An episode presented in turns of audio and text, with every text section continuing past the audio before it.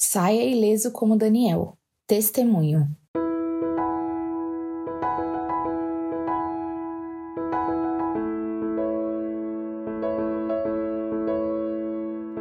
Durante toda a leitura do livro de Daniel, percebemos como ele era especial para Deus. Suas atitudes eram coerentes com sua crença e com aquilo que ele compartilhava. Hoje vamos refletir sobre o testemunho de Daniel. A explicação de testemunho vem acompanhada de declaração, prova, confirmação, palavra, evidência, marca. Daniel foi abençoado por Deus de tal modo que era sábio em toda cultura e ciência, tinha visões e o poder de interpretá-las. Ele usou essas habilidades para honrar ao Senhor e por isso teve grande êxito em suas empreitadas. Apesar das provações pelas quais passou durante o período de exílio, chamou a atenção de reis, governo após governo, por seu compromisso com a integridade e sempre esteve envolvido na administração da Babilônia. Além disso, muitos tentaram corromper Daniel com ofertas tentadoras, seja comida, ouro, riquezas, mas Daniel sempre se manteve fiel a Deus. Nada encontravam que desabonasse seu testemunho. Daniel tinha um testemunho impactante e verdadeiro. Em sua vida, você tem sido testemunha do quê?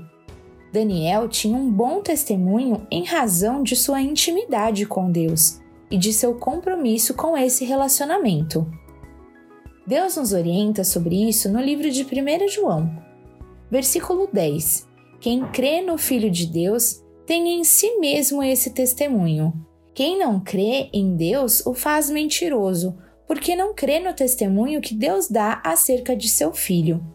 Versículo 11: E este é o testemunho. Deus nos deu a vida eterna, e essa vida está em seu Filho. Versículo 12: Quem tem o Filho tem a vida. Quem não tem o Filho de Deus não tem a vida. Deus espera que, assim como Daniel, sejamos testemunhas da vida que vem dele. Precisamos ter atitudes que revelem Jesus em nossas vidas. Nossas ações precisam ser coerentes com aquilo que acreditamos e valem muito mais do que as palavras. As pessoas serão impactadas pelo seu exemplo. Ao conhecer a história de Daniel, somos levados a pensar em todos os milagres que ele vivenciou, como ver seus amigos saindo da fornalha sem nenhuma queimadura, ou, ainda mais particular, ele mesmo sair sem nenhum ferimento da cova dos leões. Desejamos viver tais maravilhas, Acreditamos no Deus do impossível. Mas será que temos um relacionamento com Deus parecido com o de Daniel? Não por merecimento, mas por gratidão à maior graça recebida, a salvação em Jesus Cristo. Seja uma testemunha de Jesus, de forma que suas ações reflitam seu relacionamento íntimo com Deus e saia ileso como Daniel.